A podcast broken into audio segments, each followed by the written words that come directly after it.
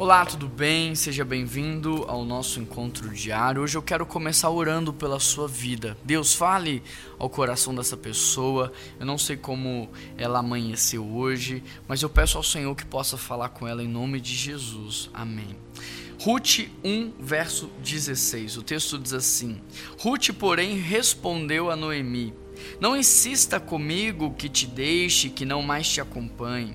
Aonde fores, irei, aonde ficares, ficarei. O teu povo será o meu povo e o teu Deus será o meu Deus.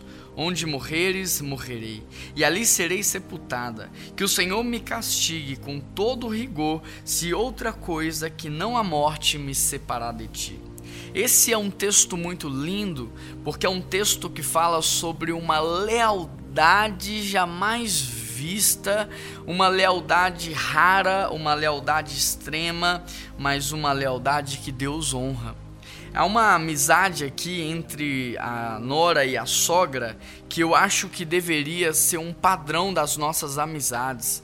Aqui o que Ruth está fazendo é dizendo o seguinte: olha, eu vou me entregar por ti, eu vou cuidar de você porque eu ainda posso me casar, eu ainda tenho idade para isso, mas talvez você não tenha como ser abraçada por alguém. Então eu serei essa pessoa na sua vida. Você me deu o melhor presente que eu pude ter, que era o seu filho enquanto estava vivo, mas agora que ele morreu, agora que o seu marido morreu, eu vou cuidar de você. Que lealdade linda, que amor sacrificial. E como é que isso está fazendo falta nos nossos dias? O que mais me impressiona é que muitos podem pensar que Ruth ficou no prejuízo por ter aberto mão de tantas coisas e ter ido atrás da sua sogra. Mas quando você lê o restante da história, você vê o quanto Deus honra Ruth.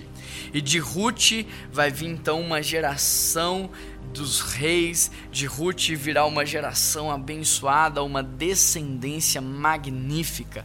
Tudo porque ela decidiu honrar e ser leal e Deus honrou a vida dela. Não pense que ao ser leal, ao ser amigo, ao exercer um amor sacrificial, que você está sendo bobo. Não pense isso. Sabe por quê? Porque mais vale um bobo no céu do que um esperto no inferno.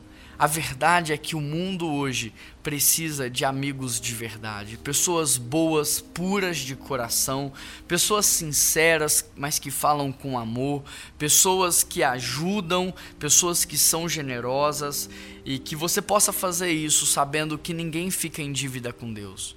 Por mais que as pessoas olhem para você e digam, você vai ficar no prejuízo, Deus não fica devendo para ninguém. Ninguém é mais generoso do que Ele.